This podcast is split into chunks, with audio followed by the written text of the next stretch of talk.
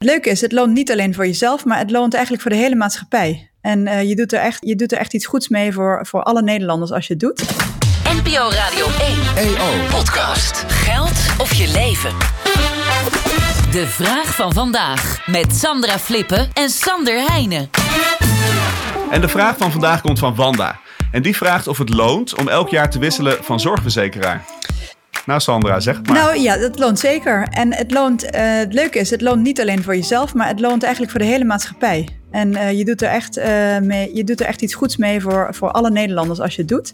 De, laat ik zo zeggen, de, de moeite die het je kost om van zorgverzekeraar over te stappen wordt uh, steeds minder. Er zijn vergelijkingswebsites beschikbaar en, en vaak neemt de zorgverzekeraar waar je naartoe gaat, neemt de administratielasten van, van het opzeggen van het oude, nemen ze van je over. en het, het kan je dus geld opleveren en dat zie je heel makkelijk of het je geld oplevert.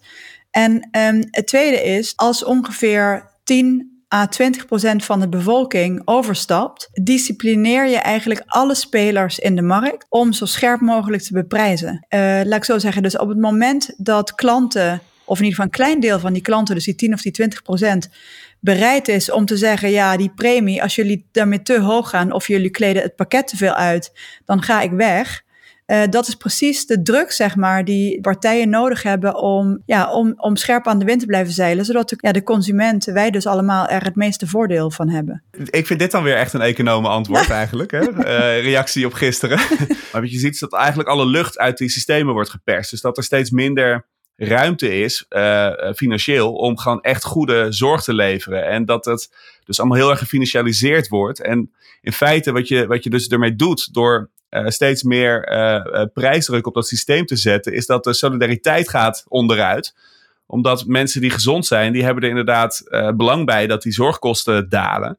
Maar tegelijkertijd is er voor de mensen die afhankelijk zijn van die zorg, die, die ervaren dat die zorg gewoon steeds minder wordt. En... Ik kan me dat argument heel goed voorstellen, maar ik denk wel dat wat bepalend is voor de druk op de zorg om alsmaar aan de kosten te snijden, eh, dat, dat komt uh, volgens mij uh, niet in de meeste mate van overstappers. Dus ik geloof niet dat de concurrerende werking van het feit dat mensen kunnen overstappen, volgens mij is dat niet de grootste, de grootste post die de meeste druk op die zorgkosten uitoefent. Nee, want wat is dat dan? Dat is gewoon die toenemende vraag en de maatschappelijke wens om daar niet ons hele BBP aan te besteden? Of? Toenemende vraag, uh, inderdaad, ver, vergrijzing die daarachter zit. Maar ook de, dat er, als er bezuinigd wordt, dan gaat het toch meestal van het onderwijs en de zorg af. En uh, volgens mij de kaalslag die we hebben gezien in de, in, in de laatste tien jaar op die terreinen, dat, dat is toch, uh, denk ik, vaker eerder overheidsbeleid dan dat mensen met de voeten stemmen, zeg maar. He, want de vraag is eigenlijk, loont het haar persoonlijk wat op? En dat hangt er ook sterk vanaf. Wat we nu zien is dat het aantal restitutiepolissen, dus de polissen die alles uh, bij iedere zorgaanbieder uh, voor jou vergoeden,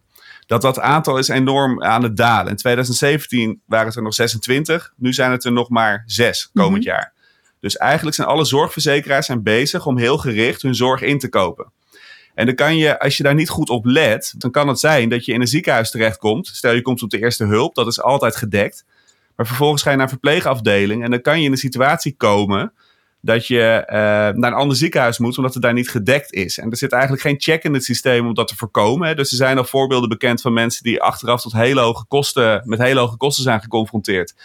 En het tweede is, stel je, je, je, je, je krijgt een specifieke aandoening en je weet natuurlijk niet van tevoren welke. Dan zijn er gewoon medische centra die daar beter in gespecialiseerd zijn dan anderen. Maar dat hoeft niet per se de medische centra te zijn waar jij bent verzekerd. Ja. Stel je hebt de allergoedkoopste polis die vrij beperkt uh, het basispakket heeft ingekocht voor je ja, dan loop je het risico dat jij een ziekte uh, krijgt. Dat risico loop je natuurlijk altijd. Maar dat je daarvoor niet de best denkbare zorg meer kan krijgen. En welk risico wil je daarin lopen en hoe voel je je daarbij? Ja, maar dat probleem is volgens mij niet per se een reden om ook de voordelen van, van uh, verzekeraar wisselen uh, weg te halen. Want ik denk er zijn wel zeker voordelen dat die verzekeraars hun premie uh, ja, zo min mogelijk opschroeven. Het probleem wat jij noemt is denk ik wel heel reëel. Dat jij zegt dat mensen op het moment dat ze die keuze maken, dat ze de informatie over uh, ja, wat voor kwaliteitsverlies ze eigenlijk krijgen bij bepaalde polissen die misschien heel aantrekkelijk ogen bij de overstap, ja, die dan uh, allerlei condities blijken te hebben. Bijvoorbeeld dat je op die verpleegafdeling na de eerste hulp uh, een hele hoge rekening krijgt. Dat dat niet zo zichtbaar is in die polis op het moment dat je hem aanschaft. Dat is eigenlijk een heel fundamenteel probleem van eigenlijk wat economen informatieasymmetrie noemen. Hè? Dat je eigenlijk gewoon geen goed zicht hebt op um, wat er daadwerkelijk in dat product verpakt zit, die verzekering. Maar ik denk dat daar zou de, uh, zou de overheid veel meer richtlijnen kunnen opstellen van op zijn vergelijkingswebsite, dat dan gewoon ook duidelijk wordt gemaakt van let op, met deze polis kan je tegen deze mogelijke issues aanlopen. Ja, nou dus ik hoop dat we de vraag van Wanda een beetje uh, beantwoord hebben. Sandra zegt in ieder geval voor het systeem is het eigenlijk goed als je het doet. En ik zeg pas wel op wat je uh, voor polis neemt en welke risico's je daarbij persoonlijk loopt. Want die overheid heeft dat nog niet volledig uh, geregeld. Nou, dit was hem weer voor vandaag. Heb je ook een vraag? Stuur hem dan naar podcastradio1.eo.nl En morgen beantwoorden we weer een nieuwe vraag. NPO Radio 1 EO Podcast.